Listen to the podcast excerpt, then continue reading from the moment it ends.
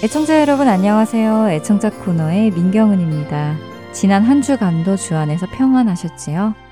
오늘도 많은 편지가 도착해 있는데요. 먼저 캘리포니아에서 김홍국 애청자님께서 보내주신 CD 그동안 잘 들으셨는데 이번에 차를 바꾸었는데 CD 플레이어가 없다고 하시며 이제는 앱으로 들으시겠다고 연락 주셨습니다.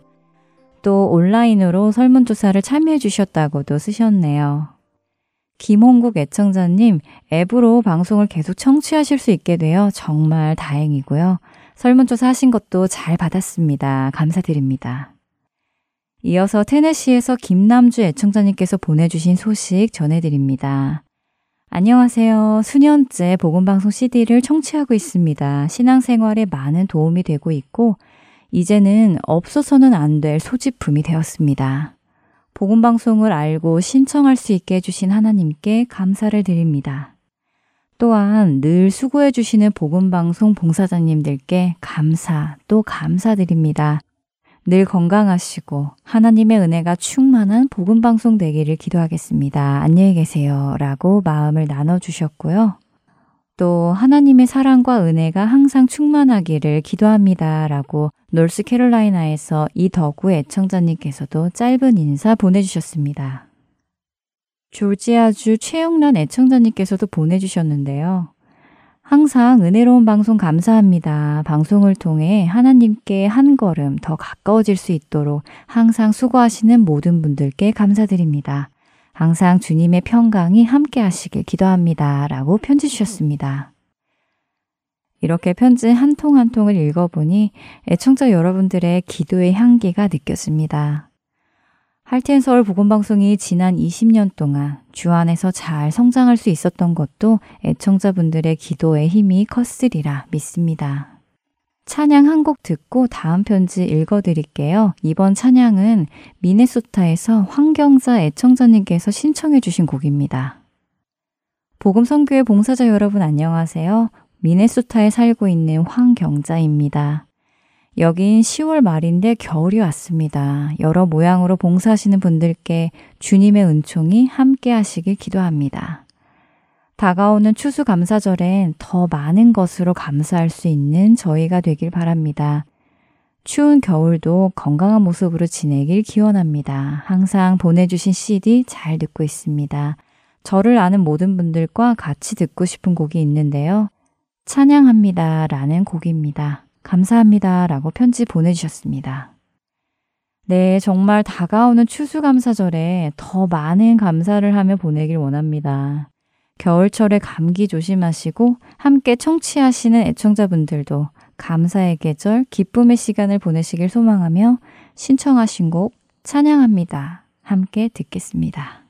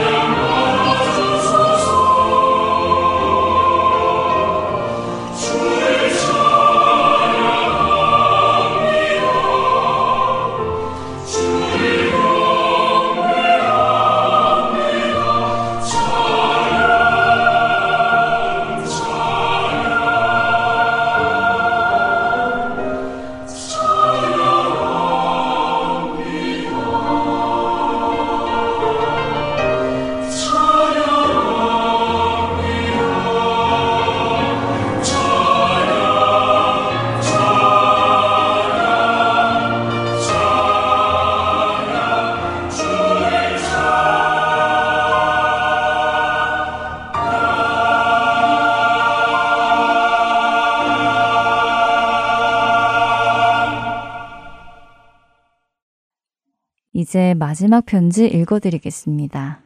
안녕하십니까. 저는 2011년경 가족과 함께 오레곤주 포틀랜드에 입국하여 지금까지 이곳 포틀랜드에 거주하고 있는 청취자 양창호입니다. 미국에 들어오기 전에는 원래 저는 무신론자였으며 2000년에 결혼한 아내는 그 당시 교회를 다니고 있는 기독교 신자였지요. 저는 믿음은 없었지만 아내와 함께 주일 예배에 참석만 하고 있었습니다. 그러다가 딸과 아들, 두 자녀를 낳은 후 가족이 모두 2007년 남태평양의 피지로 가서 4년 정도 지낸 후 미국으로 돌아왔습니다.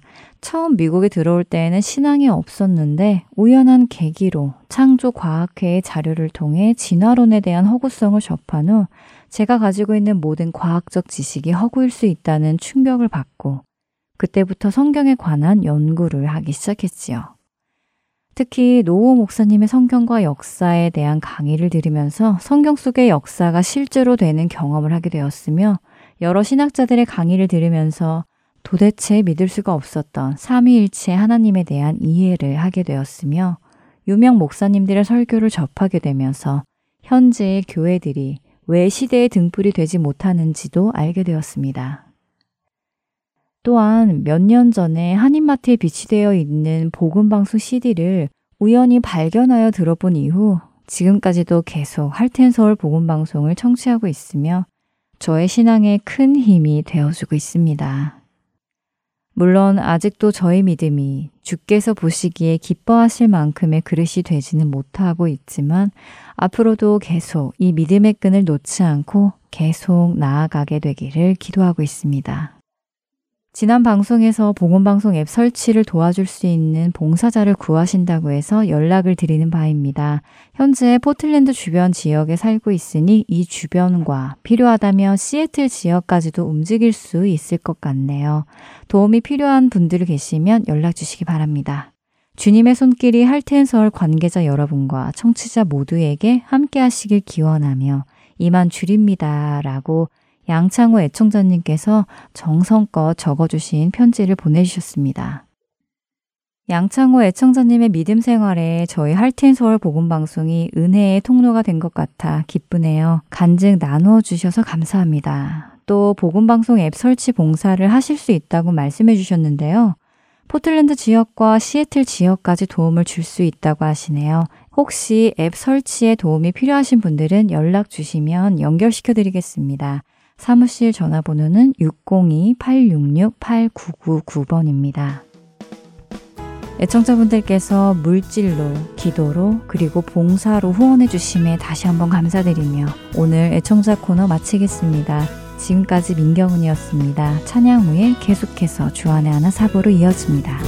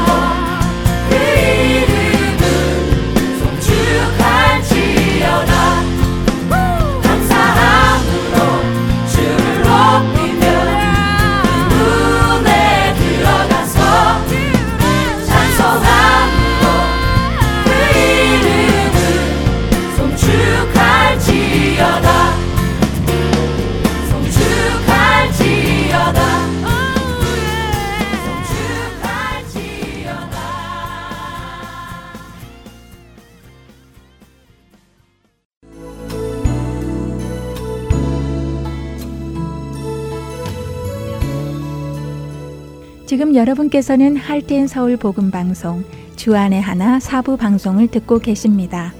주안의 하나 사부는 어린이 방송을 위한 영어 방송을 부모님을 위해 한국어로 옮겨놓은 방송입니다.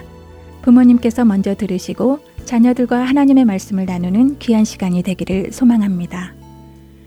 주안의 하나 사부에는 자녀들이 직접 성경을 읽는 레츠리더 바이블, 성경 속 인물들의 이야기를 드라마를 통해 만나는 Children's Bible Drama, 자녀와 함께하는 묵상 시간 Daily Devotional, 그리고 은혜의 설교 말씀 시간이 준비되어 있습니다.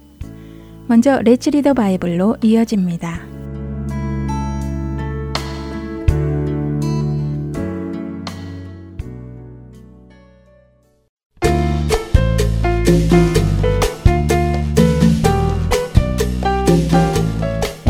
여러분 안녕하세요. Let's Read the Bible 진행의 함혜진입니다. 여러분 비방이라는 말 아시나요? 비방이라는 말은 남을 비웃고 헐뜯는다는 말인데요. 사람이 누군가를 비방할 때는 두 가지의 목적이 있습니다.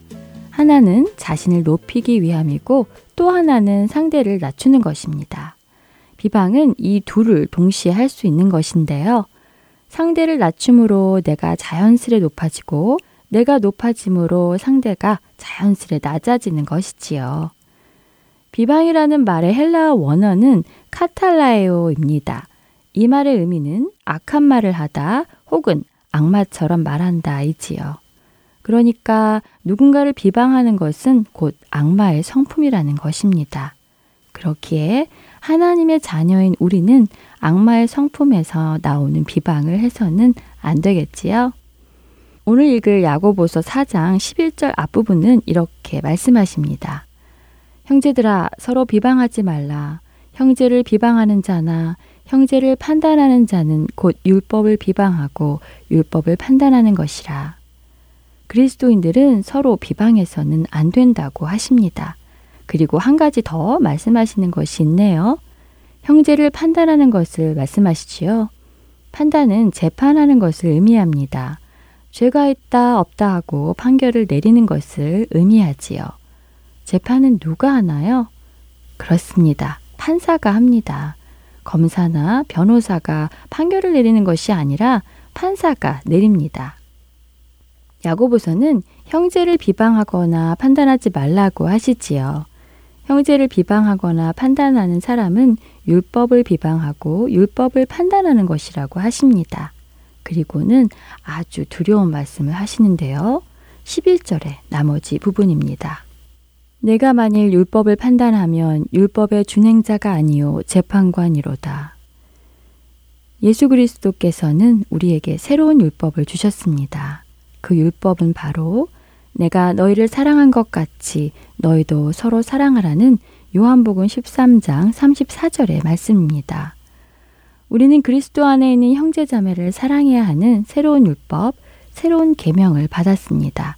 그런데 그런 그들을 사랑하지 않고 비방하거나 판단한다면 우리는 사랑해야 하는 율법을 지키는 사람이 아니라 오히려 재판관이라는 것이지요.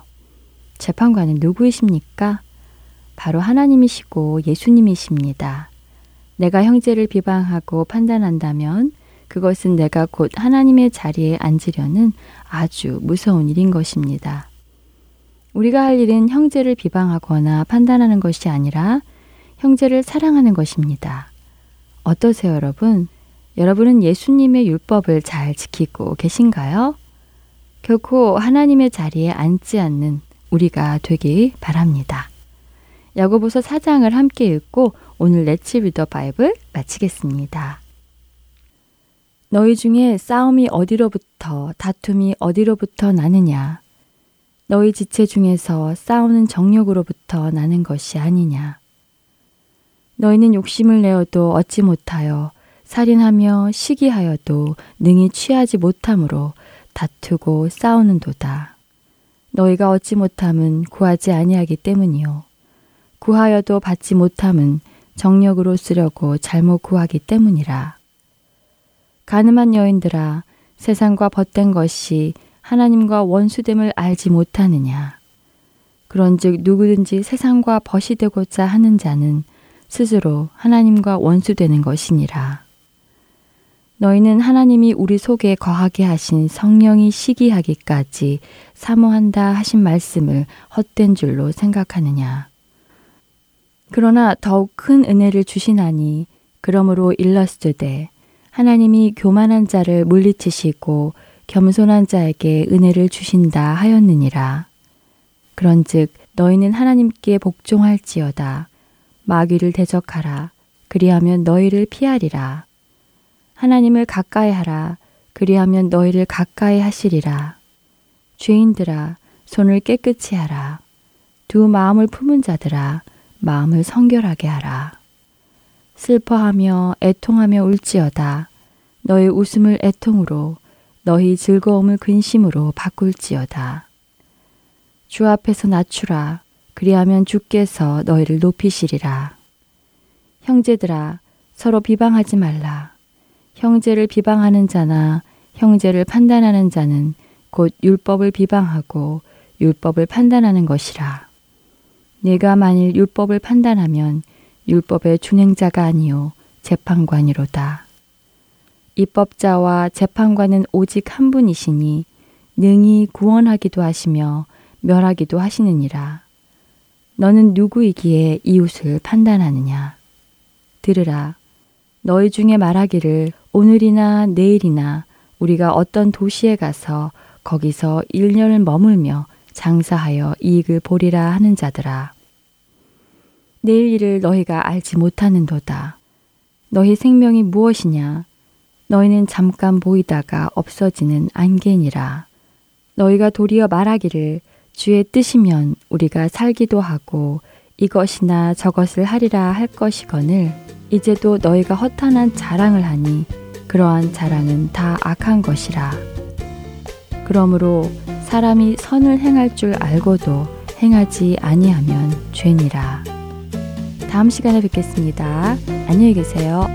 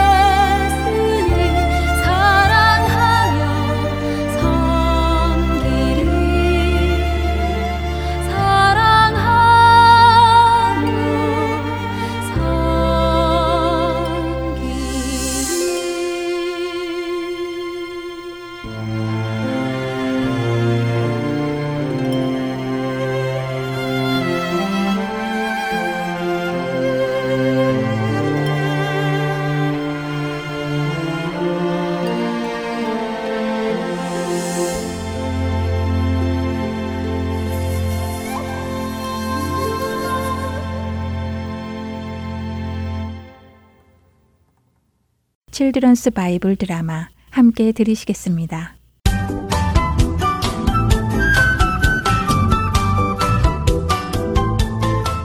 애청자 여러분 안녕하세요. Children's Bible Drama 진행의 박윤기입니다. Children's Bible Drama 이번 주부터는 새로운 인물 요나를 만나보겠습니다. 요나는 이스라엘이 남유다와 북이스라엘로 나뉘어진 후 북이스라엘에서 하나님의 말씀을 전했던 선지자입니다. 선지자란 하나님께서 하나님의 백성들에게 전하라는 말씀을 전하는 사람이지요. 어느 날 하나님께서 요나에게 니느웨에 가서 말씀을 전하라고 명령하십니다. 아미떼의 아들 요나야, 너는 저 큰 성 니느웨로 가서 그들이 멸망할 것이라고 외치거라. 이는 그들의 죄악이 가득하여 하늘에 있는 나에게까지 들리기 때문이다. 니느웨? 아니, 아수르 민족의 가장 큰 성읍 니느웨에 가서 하나님의 말씀을 전하라고? 아, 하나님께서는 왜 나에게 우리 민족도 아닌 니느웨에 가서 이방인들에게 말씀을 전하라고 하시는 거지? 더군다나 아수르 민족은 우리 민족을 괴롭게 하는 악한 민족이 아닌가? 아, 아, 아, 싫다. 아, 생각만 해도 정말 싫어. 하나님께서 그들에게 멸망을 선포하라고 하신다는 것은 그들이 회개하여 돌이키기를 바라신다는 것인데, 아, 아, 아니, 아니, 아니, 아니, 아니, 아니, 아니. 난 그들이 용서받는 게 싫어. 그들은 오히려 심판을 받아야 마땅한 사람들이야. 그래, 그래, 그래, 그래, 그래. 내가 니느의 성으로 가서 말씀을 전하지 않으면 그들은 계속 죄를 짓다가 다 하나님의 멸망을 받을 거야. 그래, 그래, 그래. 나는 니느웨에 반대로 가야겠다. 그랬습니다. 니느웨는 그 당시에 아주 악하기로 소문난 아수르인들이 살던 도시였습니다. 특히 아수르인들은 다른 나라를 침략하고 그들을 포로로 잡아 온갖 고문을 하고 죽이는 끔찍한 일을 저질렀습니다. 이 때문에 이스라엘의 백성인 요나는 니느웨 사람들을 더욱 싫어했지요. 요나는 니느웨에서 말씀을 전하지 않기 위해 니느웨의 반대 방향인 다시스로 가기 위해 길을 떠납니다. 니느웨가 있는 아수르 왕국은 요나가 있던 이스라엘에서 북동쪽으로 가는 내륙에 있었습니다. 그런데 요나는 오히려 서쪽인 다시스로 배를 타기 위해 요바로 갑니다. 하 참 말도 안 돼. 니느웨에서 말씀을 전하라니. 배를 타고 니느웨의 반대인 다시스로 가야겠다.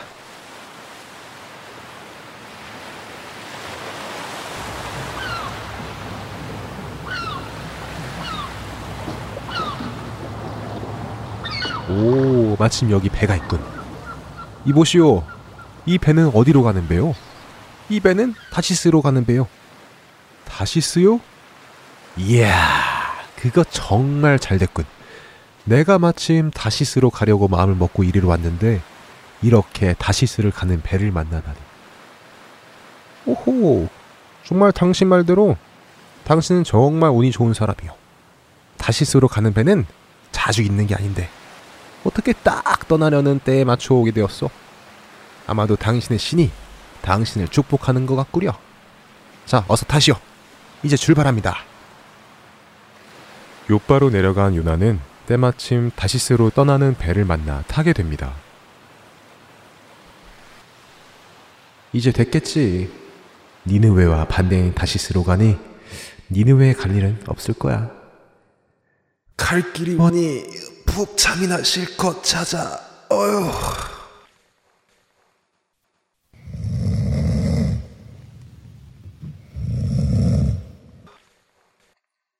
하나님께서 가라앉힌 니느웨가 아닌 다시스로 가는 뱃속에서 잠을 자는 요나. 이때 하나님께서는 바다에 강한 바람을 보내 폭풍이 일어나게 하십니다.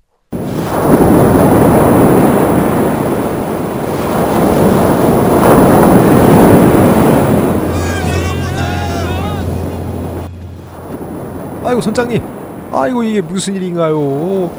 우리 배가 폭풍에 다 부서지게 생겼습니다.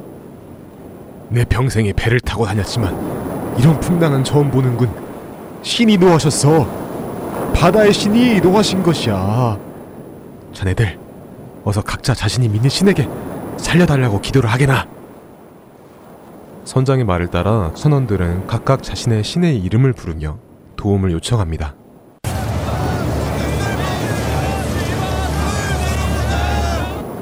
이런 아무래도 안 되겠군.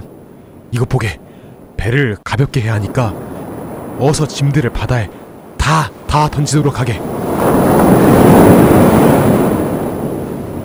폭풍우가 몰아치는 그때 선원들은 각자 자기가 섬기는 신에게 기도를 하며 배를 가볍게 하기 위해 짐을 바다 위로 던지기 시작합니다.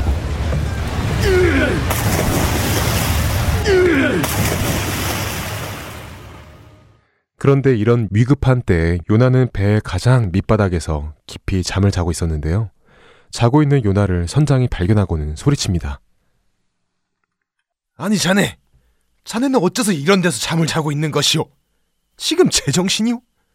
지금 배가 난파당해서 우리 모두 다 죽게 생겼어. 할일 없으면 일어나 당신의 신에게 기도라도 하시오.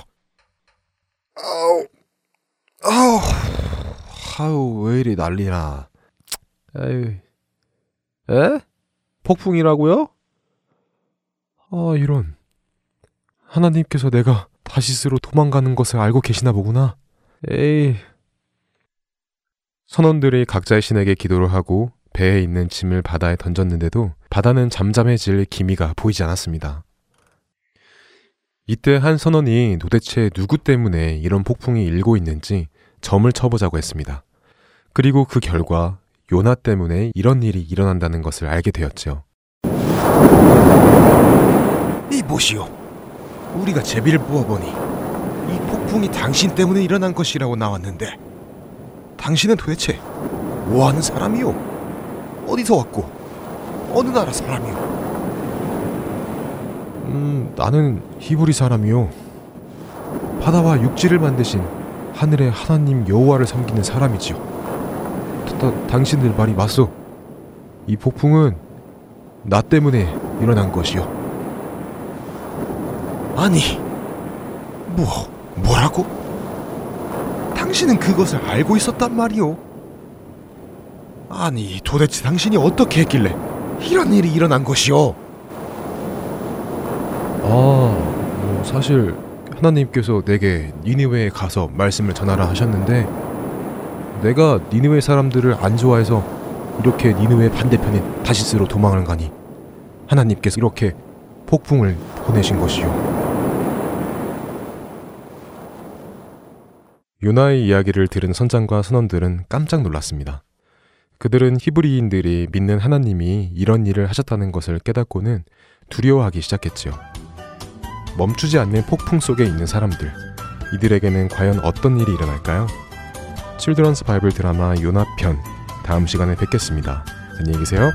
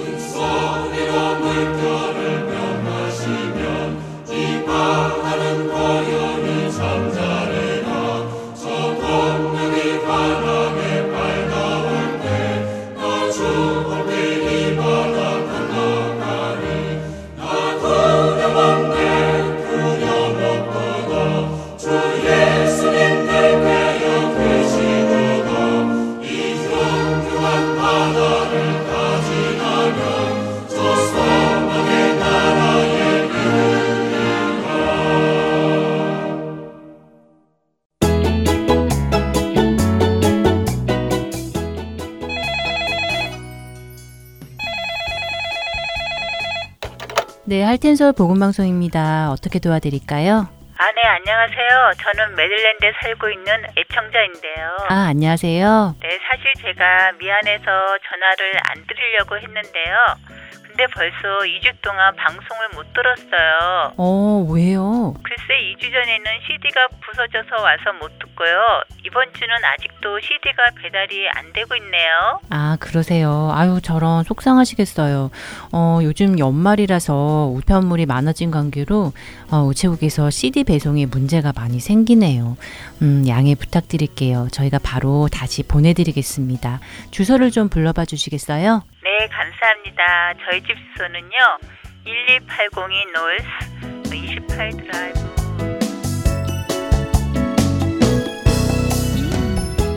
매년 연말 연시에는 많아진 우편물로 인해 CD 배송에 종종 문제가 생깁니다.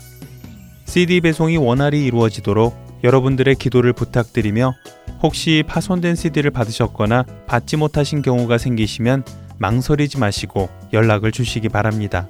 다시 보내드리겠습니다. 사무실 전화번호는 602-866-8999입니다.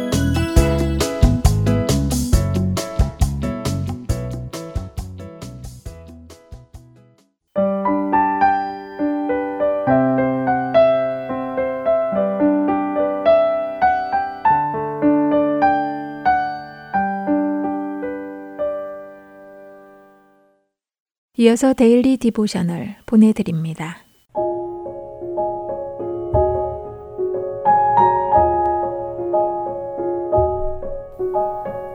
애청자 여러분 안녕하세요. Daily Devotional 진행의 최소영입니다.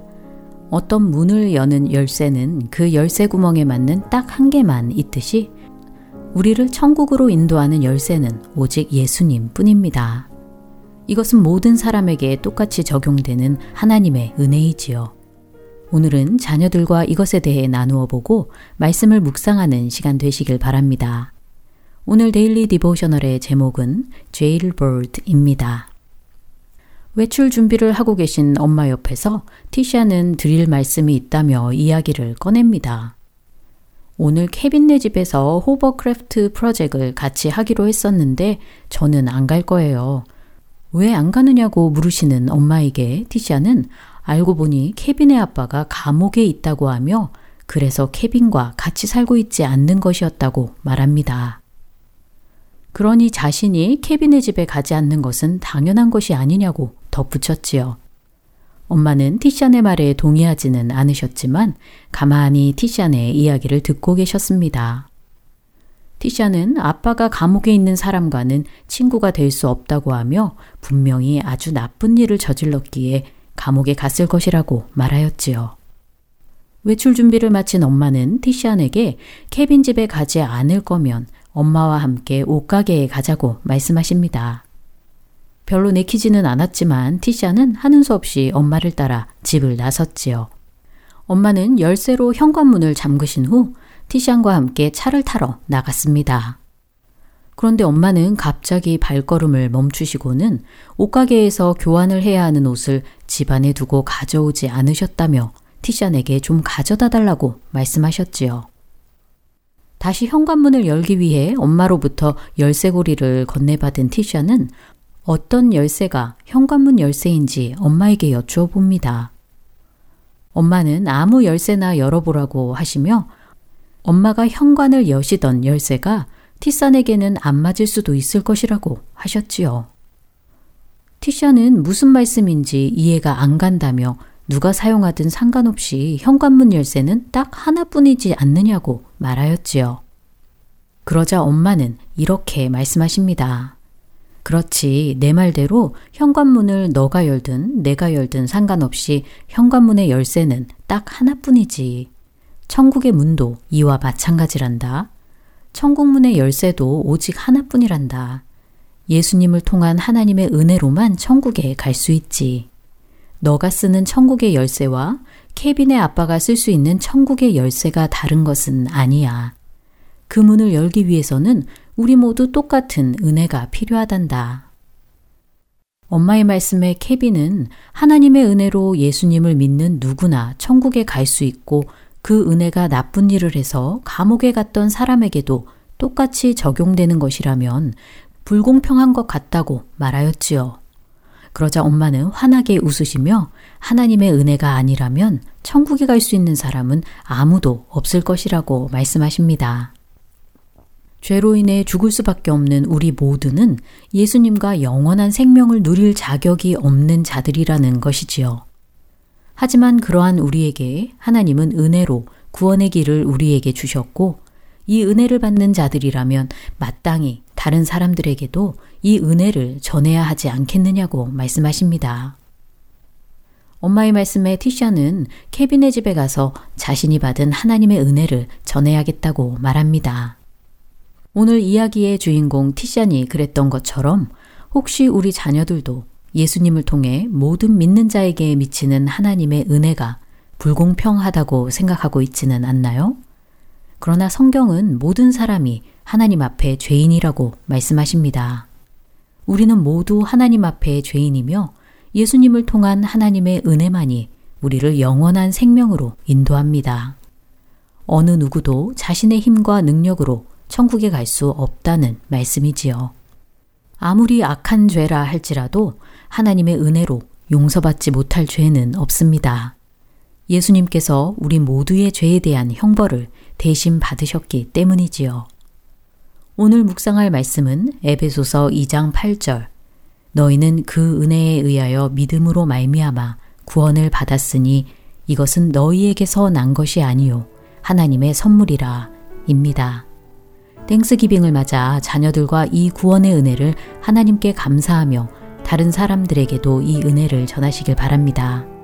오늘 Daily Devotional 마칩니다. 안녕히 계세요.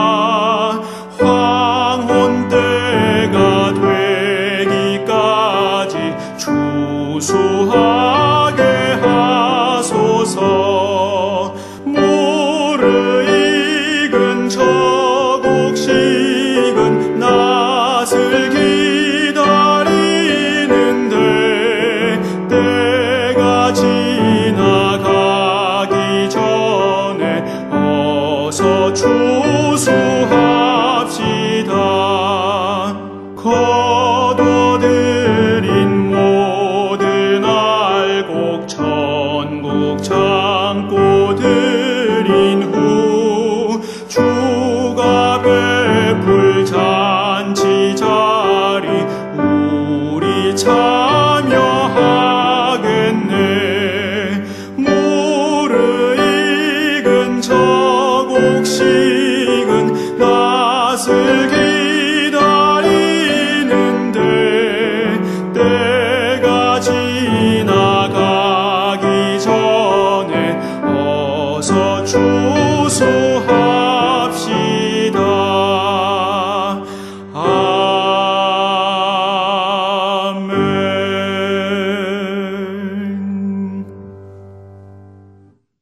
계속해서 은혜의 설교 말씀으로 이어드립니다.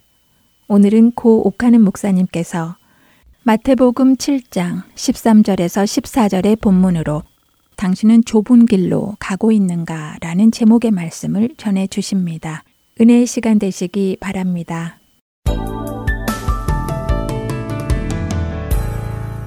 이 세상을 우리 모두가 살아가면서 자주 인생의 교차로를 만납니다. 교차로에서는 어느 길인가를 선택을 해야 합니다. 그 자리에 오래 머물 수가 없습니다. 반드시 어느 한 길을 선택을 하고 그 길로 발을 들여놓아야 합니다. 우리는 세상을 살면서 이런 인생의 교차로와 거기에 따른 중요한 결단을 해야 되는 또 선택을 해야 되는 기로에 자주 섭니다.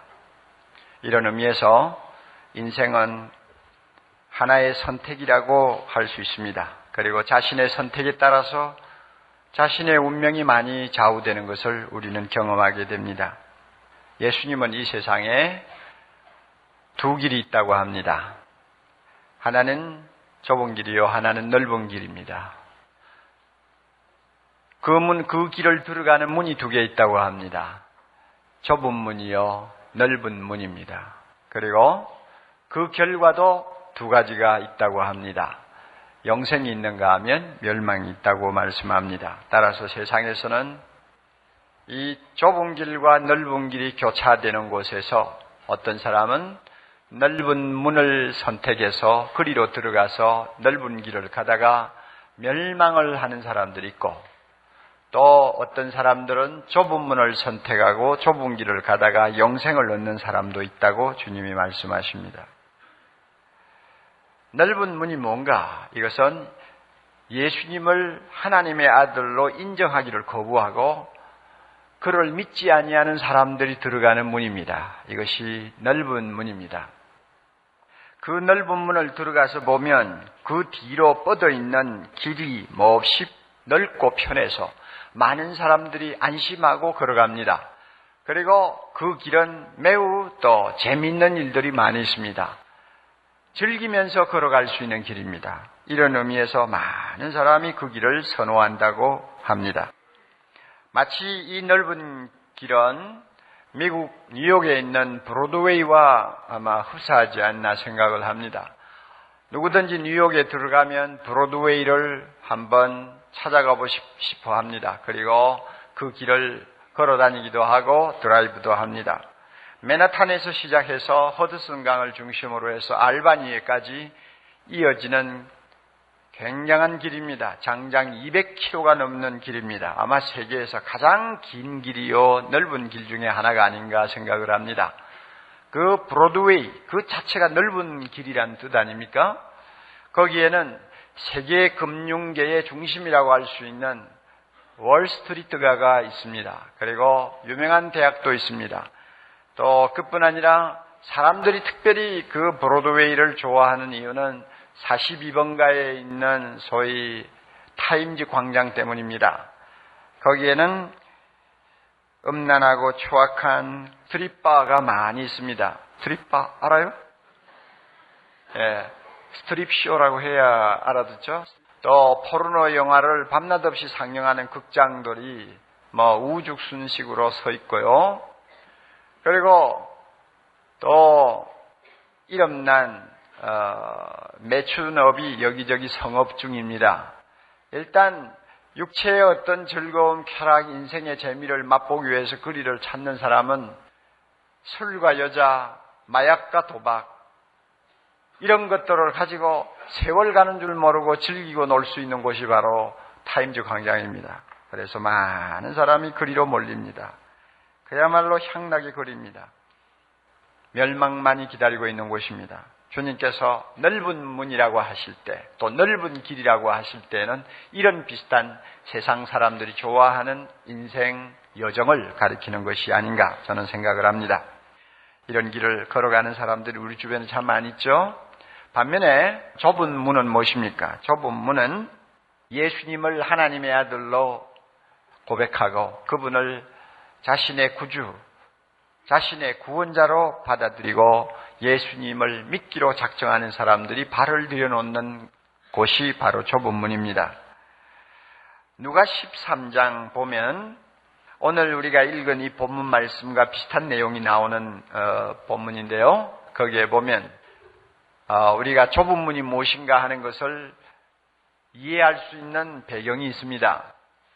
어떤 사람이 예수님에게 와서 이런 질문을 했습니다. 예수님, 구원을 얻을 사람들이 앞으로 많을 것 같습니까? 적을 것 같습니까? 이 사람은 구원 얻는 자의 숫자에 상당히 관심이 있었나 봐요. 그 질문을 받으시자 예수님께서 유명한 대답을 하셨습니다. 13장 24절에 좁은 문으로 들어가기를 힘쓰라. 내가 너에게 이르노니 들어가기를 구하여도 못하는 자들이 많으리라.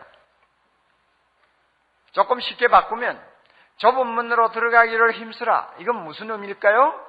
예수 믿으라 하는 이야기입니다. 나를 믿으라 하는 이야기입니다. 그러나 세상에서는 나를 믿고 싶어도 믿지 못할 사람들이 많을 것이다 하고 주님께서 예언합니다. 따라서 좁은 문은 예수님을 믿는 것을 가리킵니다. 많은 사람들이 예수를 믿고 싶어도 믿지 못하고 실패할 확률이 크다는 것을 주님이 경고하고 있습니다. 우리 주변에 보면 그렇잖아요. 세상적으로 참 받아서 누릴 만한 것들은 거의 다 받은 사람들이 꽤 많아요. 건강에서부터 시작해서 장수에 이르기까지 자녀의 복까지 뭐 재물의 복, 명예 권세 뭐 이것저것 다 누리는 사람들 중에도 참 예수 믿는 거 하나만은 실패하는 분들이 많이 있어요. 좁은 문을 들어가려고 해도 못 들어가고 포기하는 사람들 우리 주변에 참 많이 있어요. 이것을 주님께서 경고하는 것입니다. 아마 사람들이 좁은 문은 점점 기피하고 넓은 문으로 들어가기를 좋아하는 세태는 앞으로 더, 더 아마 증가할 것입니다. 왜냐하면 세상이 그렇게 돌아가고 있어요. 우리 흔히 요즘 세태를 일컬어서 개성이 강한 시대, 즉 개성화 시대라고 흔히 말을 많이 합니다.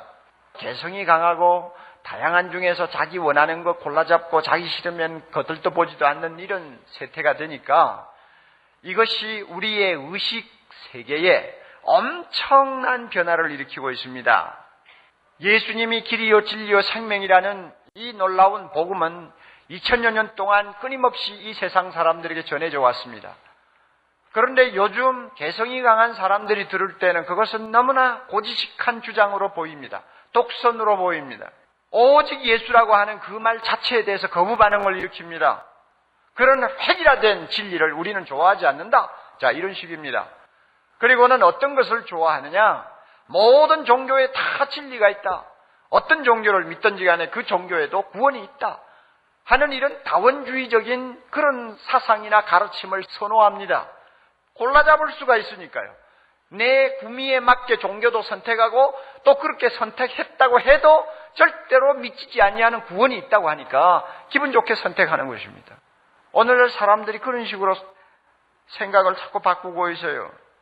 그러니까 넓은 길을 선택하는 사람은 점점 많아지고요. 그래서 아마 앞으로 넓은 길은 더 확장이 되어서 10차선 하이웨이가 될 가능성이 많습니다. 반면에 예수만이 우리의 구원이라고 주장하는 기독교에 대해서 이것을 주장하는 기독교의 좁은 문에는 사람들이 점점 발길이 뜸해지고 나중에는 길이 점점 좁아져서 두 사람이 함께 걷기도 어려운 험로가 될 가능성도 있습니다. 앞으로 이제 참 어려운 시대가 우리 앞에 다가온다고 저는 봅니다. 이런 형편에서 오늘 이 자리에 계시는 우리 모두가 예수님을 나의 구주로 고백하고 그분을 믿고 따르는 좁은 문을 선택했다는 데 대해서 참 얼마나 감사한지 모릅니다. 아마 우리가 영원히 하나님을 찬양하고 감사해야 할 것입니다. 그런데 이제 중요한 사실이 하나 있습니다. 좁은 문을 들어섰다고 해서 모두가 좁은 길을 가느냐 하는 문제입니다. 좁은 문을 들어선 사람이 좁은 길을 가는 것은 너무나 당연하고 상식인데 실제로 그렇지 않는 경우가 더 많다는 것. 이것이 이제 문제입니다. 오늘 우리가 이 문제를 좀 검토해 볼 필요가 있습니다. 우리가 오늘 읽은 마태복음 7장에서 이 사실을 우리는 암시를 받습니다. 마태복음 7장에서 예수님이 좁은 문으로 들어가라 하고 말씀하실 때 이 말씀을 받는 대상은 제자들입니다.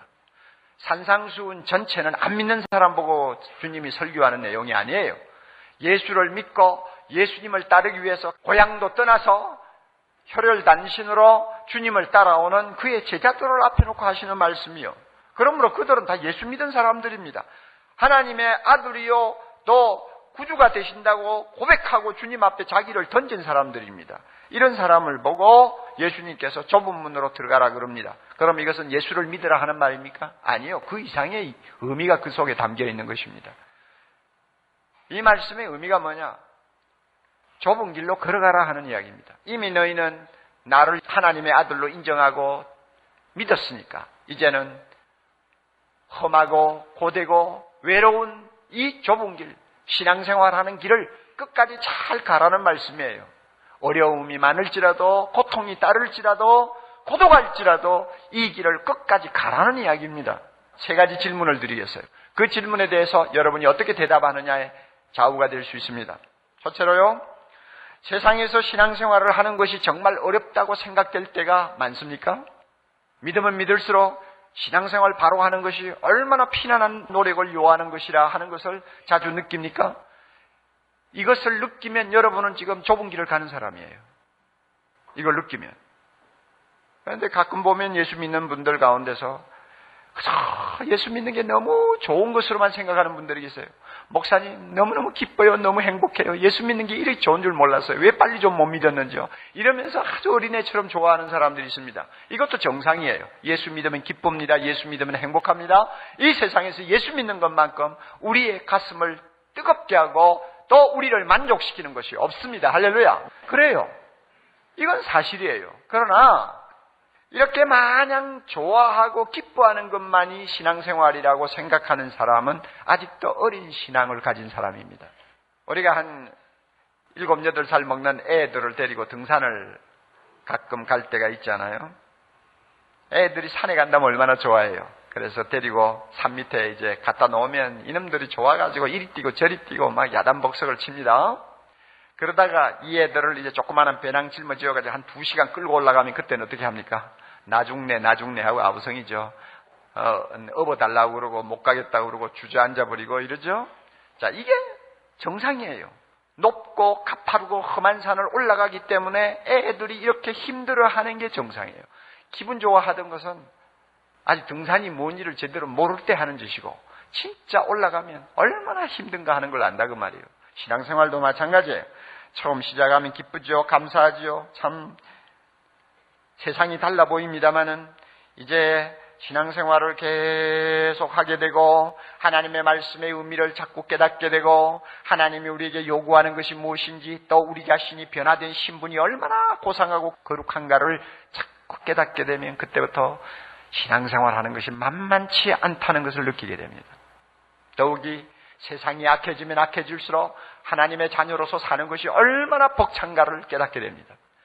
이 세상 거짓되고 음란한 사람들이 우리 주변에 많아질수록 우리가 하나님의 자녀답게 신앙생활을 바로 하는 것은 피를 튀기는 싸움이나 다름이 없다는 사실을 우리가 발견하게 됩니다.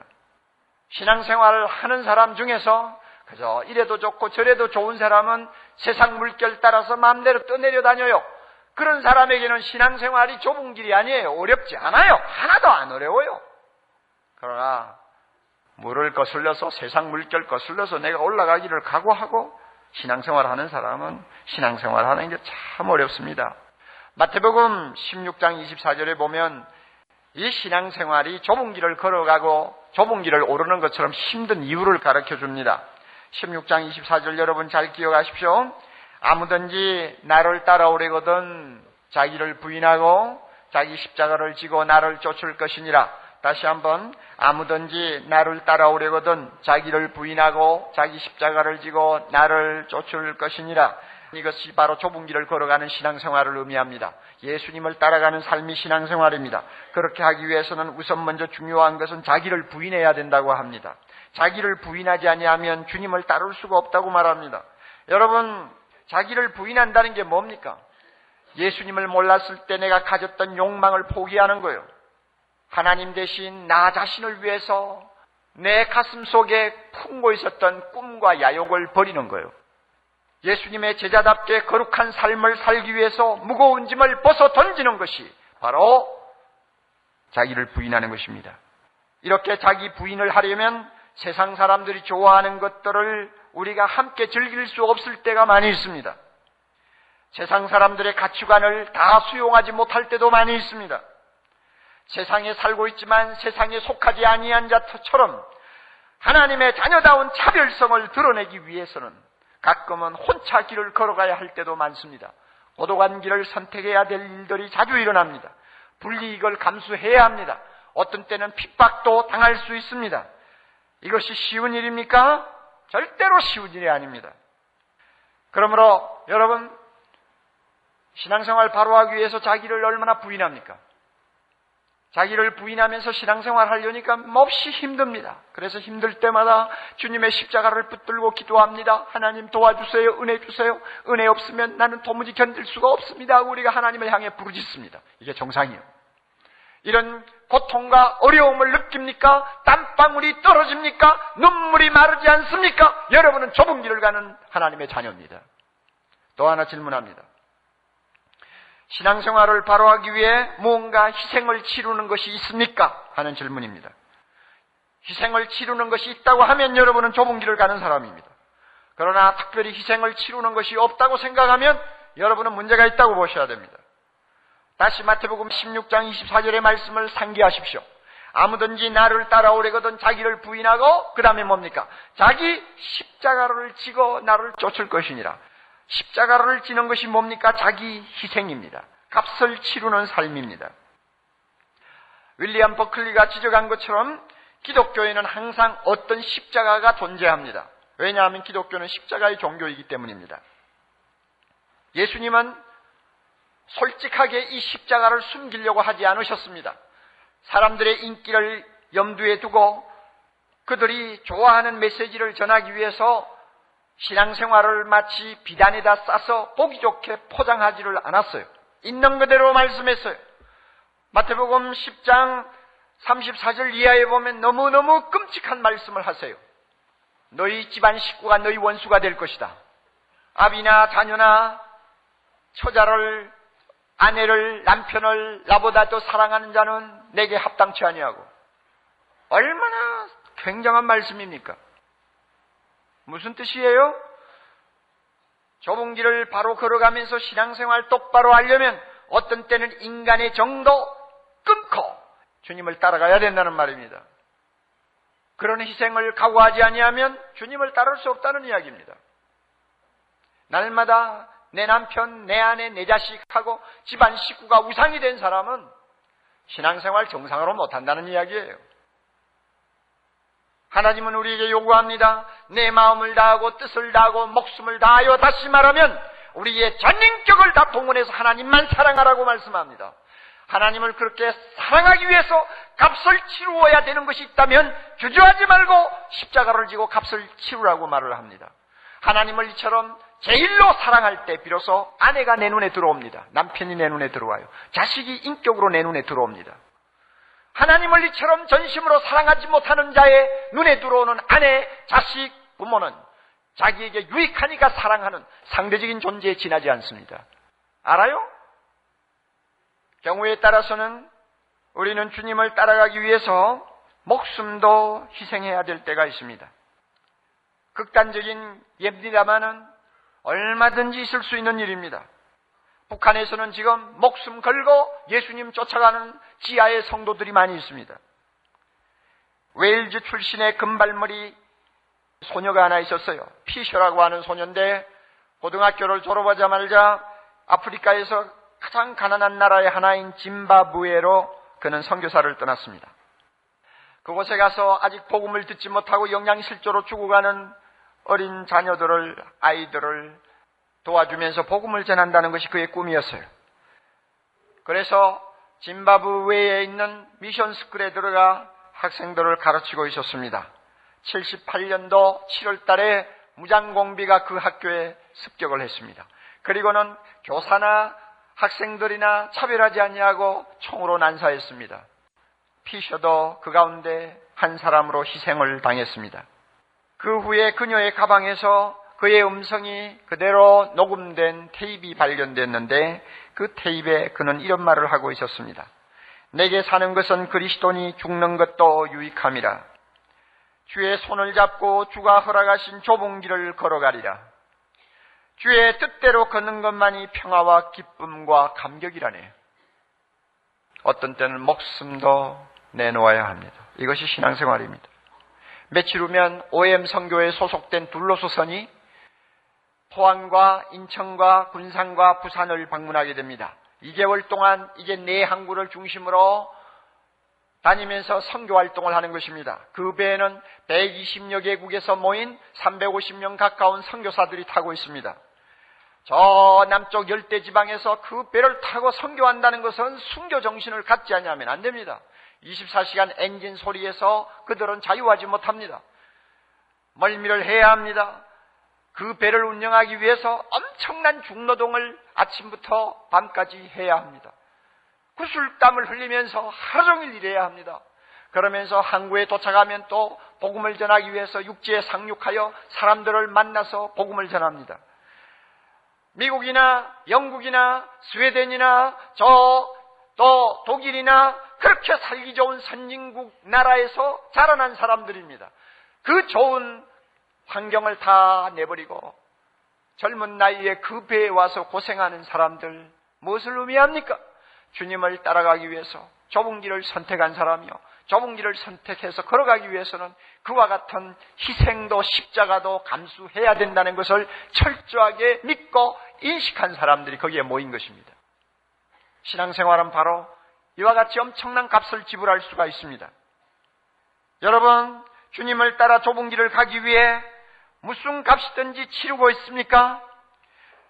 주일날 예배 나와서 하나님을 경배하는 것도 제대로 하지 못해서 주일을 지켰다가 빼먹었다가 산에 갔다가 들에 갔다가 교회 왔다가 제 마음대로 하는 사람이 정말로 값을 치르는 신앙생활을 한다고 할 수 있을까요? 우리 주변에는 예수를 알지 못해서 조금 지나면 그 넓은 길이 끝나는 자리에 영원한 멸망이 기다리고 있다는 것을 모른 채 그 길을 가고 있는 수많은 영혼들이 있는데 1년 내가도 그들 붙들고 모욕을 당하면서 욕을 먹어가면서 전도 한 번 못하면서 무슨 값을 치른다는 말을 합니까? 우리 주변에는 어두운 그늘에서 인생을 너무나 힘들게 사는 불행한 자들이 많이 있습니다. 그런 사람들을 보면서 내가 가진 것을 함께 나누며 그들에게 사랑의 위로라도 하기 위해 찾아가는 일이 1년에 한 번도 없이 아니 5년이 지나도 한 번도 없이 살면서 무슨 십자가 지고 주님 따라간다고 말할 수 있어요? 다시 여러분 자신에게 질문하세요. 무슨 대가를 지불합니까? 지불하고 있나요? 지불하고 있으면 여러분은 좁은 길 가는 사람이야. 아무것도 지불하는 것이 생각이 안 듭니까?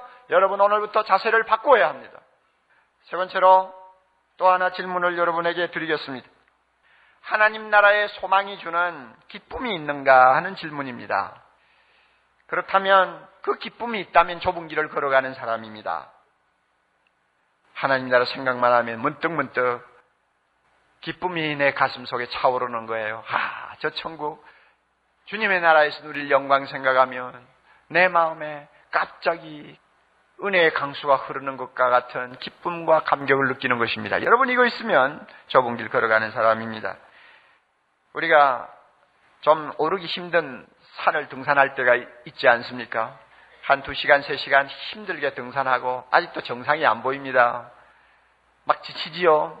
이럴 때 위에서 먼저 간 사람이 이제 등산을 마치고 정상에서 내려오는 사람들이 있으면 우리가 제일 먼저 묻는 말이 뭐예요? 얼마나 더 가면 되지요? 그러면 어떤 사람은 한 30분 남은 거리인데도 불구하고 한 5분만 가면 돼요. 힘내세요. 5분만 가면 돼요. 하고 내려갑니다. 그러면 그 말이 진짜인 줄 알고 믿고는 기분이 좋아가지고 막 그냥 배낭을 짊어지고 야, 한 5분만 가면 된대 하고는 막 기분이 좋아서 올라가지 않습니까? 자, 보세요. 땀 흘리고, 그 다음에 아주 힘이 지날 때까지 높은 산을 기어오르는 사람에게 있어서 정상이 다가온다 하는 것만큼 기쁜 게 없어요. 정상에 대한 어떤 꿈을 가지고 그것을 생각하면서 기뻐하는 사람이면 그 사람은 틀림없이 험하고 높은 길을 올라가는 사람입니다. 그러므로 여러분에게 이 기쁨이 있나요? 그러면 여러분은 지금 험한 길, 좁은 길을 올라가는 신앙생활을 하는 사람이라고 믿으시기 바랍니다. 로마서 5장 2절 하나님의 영광을 바라보고 우리는 즐거워하느니라 그랬습니다. 올라가는 자, 좁은 길을 가는 자는 그 영광을 바라볼 때마다 즐거워합니다. 주님의 나라 생각할 때마다 여러분의 마음에 이런 놀라운 황홀감 같은 기쁨이 있으면 여러분은 하나님 나라를 향하여 좁은 길을 가는 성도입니다. 사랑하는 형제자매 여러분, 여러분이 자기를 철저히 부인하면서 힘들지만 신앙생활 바로 하기를 원합니까? 분명 여러분은 좁은 길에 서 있는 사람이요. 주님이 우리 모두에게 영생을 선물로 주실 것입니다. 여러분, 비록 무겁지만은 십자가를 지고 주님 따라가기를 기뻐합니까?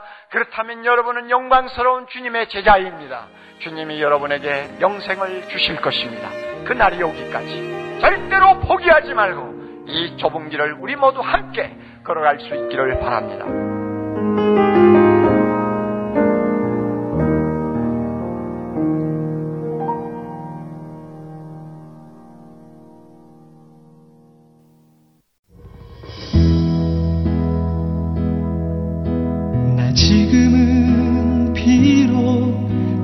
버타며 살지라도 내 영혼 저 하늘을 디디며 사네. 내 주님 계신 눈물 없는 곳 저 하늘에 숨겨둔 내 소망 있네. 보고픈 얼굴들 많이 생각나. 때론 가슴 터지도록 기다려지는 것내 아버지 너른 날 맞으시는 저 하늘에 쌓둔 내 소망이네. 주님 그 나라에 이를 때까지 순례의 걸음 멈추지 않으면 어떤 시련이 와도 나 두렵지 않네. 주와 함께 걷는 이